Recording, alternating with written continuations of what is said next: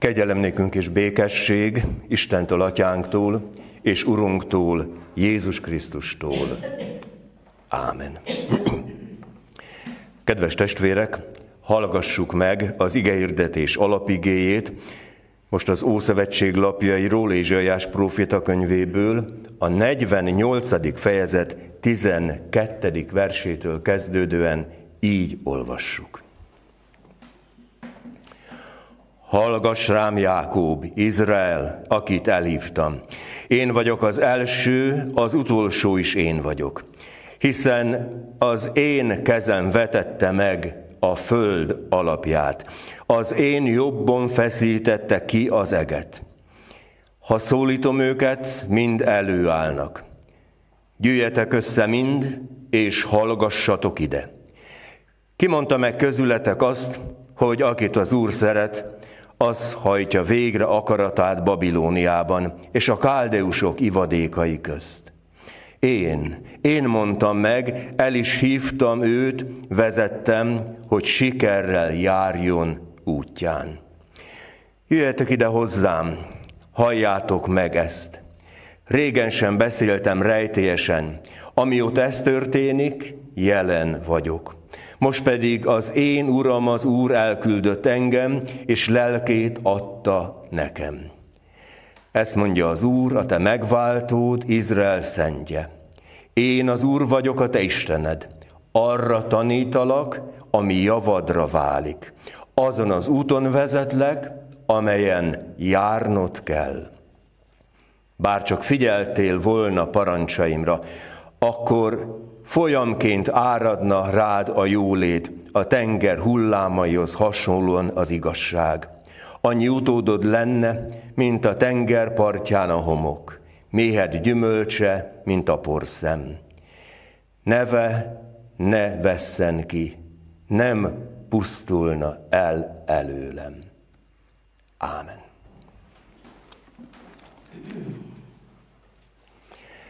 Kedves testvérek, nagyon érdekes a prófétai sors. Tudnék, a próféták azok az emberek, akik jövendőlnek majd az eljövendő messiásról, és ma talán úgy mondanánk divatosan, hogy és rajta tartják a kezüket a társadalom ütőerén. Ők politizálnak. Most ez furcsa, politizálnak, de egy nagyon sajátságos szempont szerint. Nem pártpolitika, nem érdekpolitika, hanem egy szempont van, mi a Isten akarata. Mi az, amit tenni kell. És akkor így lesznek az ő szemükben jó királyok, akik követik Istent, és így lesznek megáltalkodottak, akik nem követik Istent. És azok a proféták, akik aztán keményen ellenálltak az éppen aktuális hatalomnak, hát volt, aki, Jeremiásra gondolok, pöcegödörbe végezte. Már bocsánat, nem halt meg, de ez, hogy még az is jutott neki. Hát gondoljuk meg, hogy az emberi méltóságnak micsoda megtiprása egy ilyen dolog. Na szóval, prófétának lenni, hát ez egy nem operett, bonviván hős szerep. Ez egy egészen más. És mégis, amikor ez a bizonyos Ézsaiás itt nekiáll Isten szavát mondani tovább, akkor tulajdonképpen nem viselkedik másképpen, mint egy riporter. Szinte érzem, hogy ott van a kezében a mikrofon, és én vagyok az Úr, a te Istened, stb. Stb. Szóval, hogy nyilván nem ő, hanem ő ennek a hírnek a közvetítője. És milyen érdekes, hogy mikor hangzanak el ezek a tulajdonképpen nagyon biztató szavak. Mert hogy Izrael népét vigasztalja, azt mondja, az enyém vagy, és olyannyira, hogy én vagyok az első és az utolsó, tehát a teljesség, aztán majd a mennyei jelenésekről szóló könyvben tulajdonképpen ez rímel vissza. Tehát, hogy Isten azt mondja, ő a teljesség ura. Szép? Nagyon szép. Hogy ő alkotta a földet, meg mindent. Szép? Nagyon szép. Álljunk meg egy szóra. Hogy is vagyunk? Hol is vagyunk? Ők ott akkor. Babilon, fogság, biztató szavak, és körülnézünk, és nincs perspektíva. Ma úgy mondanánk, hogy nincs jövőkép. És tulajdonképpen, hát ha meggondolom, mintha egy abszolút modern élethelyzetbe csöppennénk bele, nem? Hát tessék végig gondolni, ha nem többet, csak mondjuk az utolsó, Európa utolsó 200 évének a történetét, hogy mi minden történt. Amikor forradalmak, szabadságharcok, vallásháborúk, egy kicsit régebben, na szóval, hogy amikor az ember jön a fölvilágosodással, a maga fölvilágosodásával, és rátalál önmagára, az emberre, mint a mindennek a mértékére.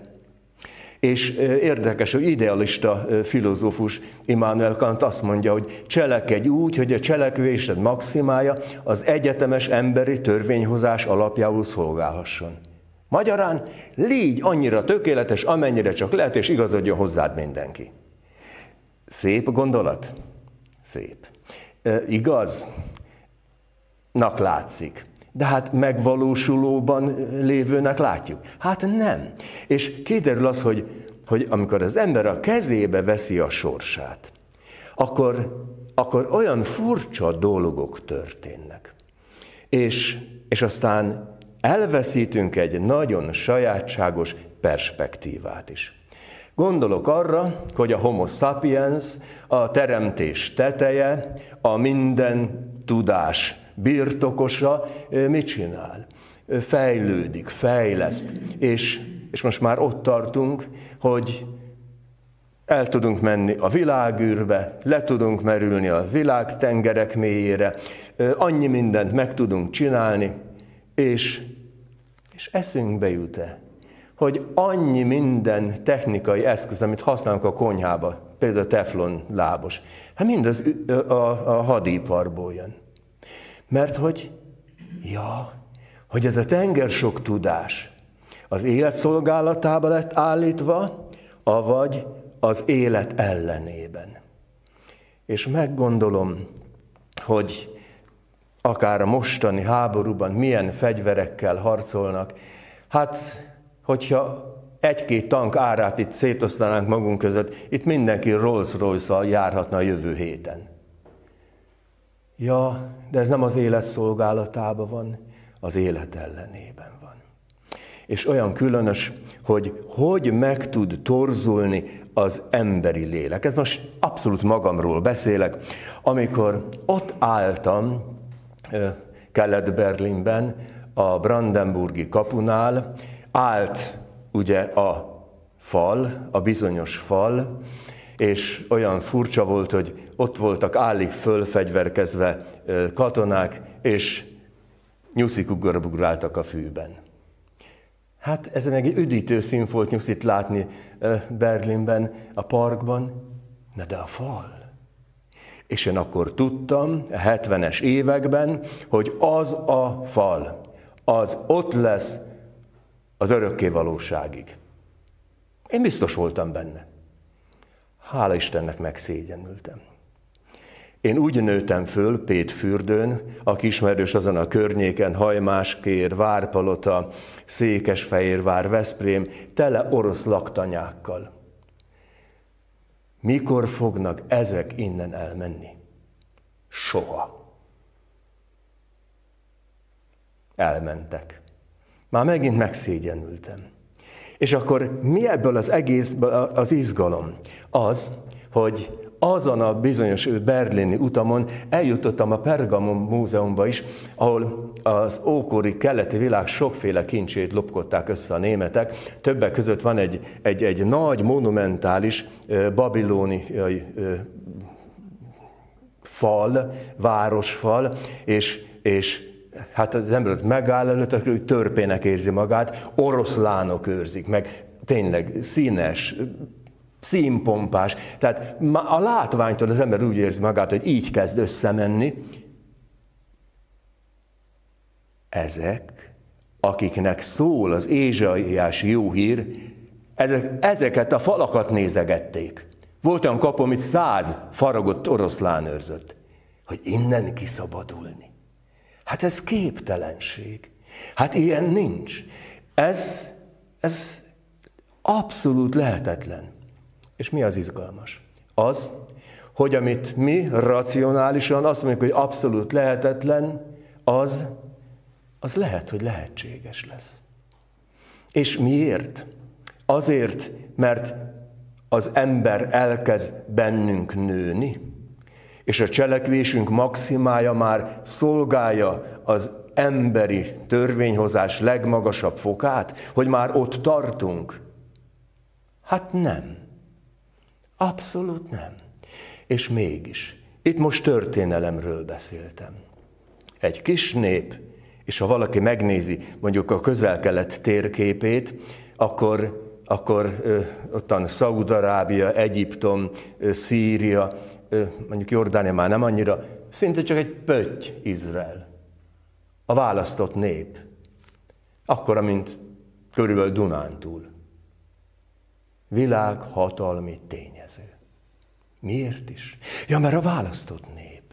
És akkor kiderül, hogy ez a választott nép, ez megkapja azt, hogy azt lássa, ami a szem számára nem látható. Ez igazából nem más, mint a remény. Szentnek tudjuk, hogy jól csak a szívével lát az ember. Na igen, de hát az a szív, milyen szív az? Az akkor lát jól igazából, hogyha Isten átformált a szív. Úgy mondja az ige, hogy kőszív meg hússzív. Hát kőszív az lehet, és ez nyilván nem kardiológiai kérdés, mert az, hogy valahogy Isten szemével látni a világot. És kiderül, hogy mindig, minden időben voltak, vannak, lesznek divatok. És most nem föltétlen ruházati divatra gondolok, hanem szellemi divatokra, meg egyebekre. Nos, a kérdés az az, hogy mikor járunk jól. Belállunk a divatba, mert megfelelési kényszer, mert nehogy azt mondják, hogy ósdi, kocka, ilyen, olyan, amolyan, mert hogy mindenki így tesz. Søren Kierkegaard, dán filozófus, egyébként evangélikus lelkész, egy hányatott sorsú ember volt, magyarul is megjelent két könyv, az egyik a Vagy, és ebben a könyvben írja, most tessék figyelni, aki a korszellemmel házasodik, az hamar megözvegyül. Aki a korszellemmel házasodik, hamar megözvegyül.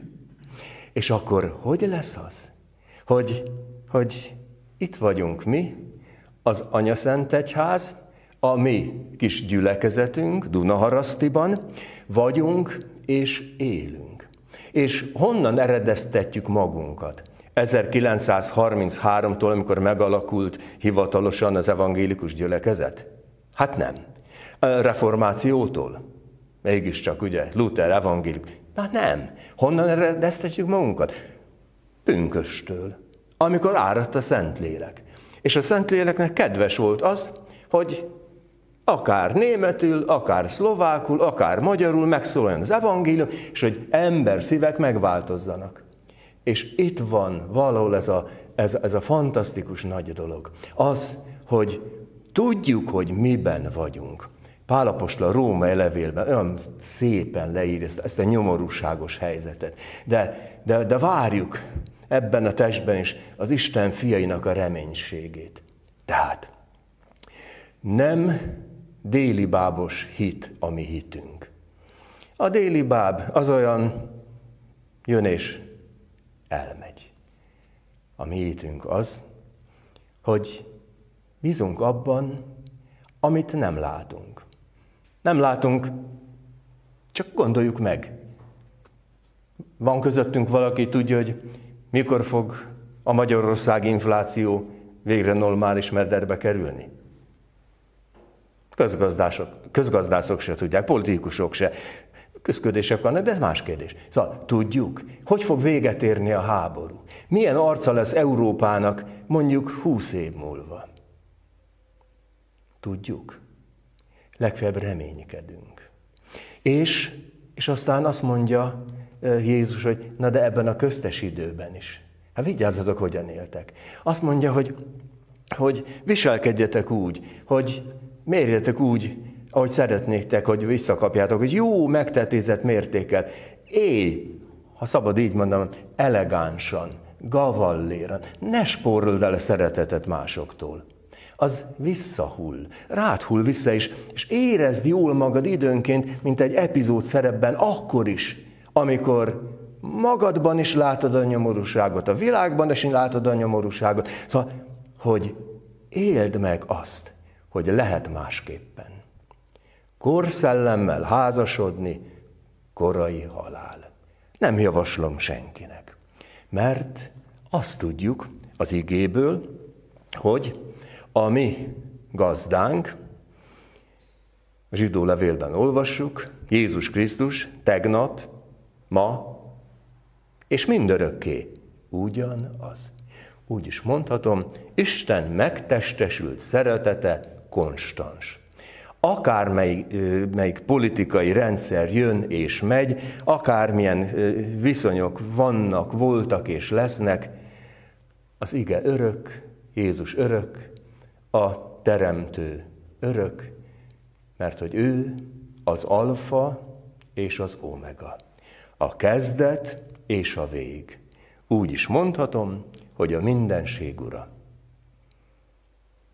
Leszűkítem, mindannyiunknak, minden szerettünknek, mindenkinknek személyes ura. Nagy titok ez. Köszönjük, hogy így van. Urunk, csodálkozunk azon, hogy ebben a fenekestül fölfordult világban mégis hihetünk a te szavadnak, igédnek, követhetünk olyan életszabályokat, amikre oly sokan fütyülnek.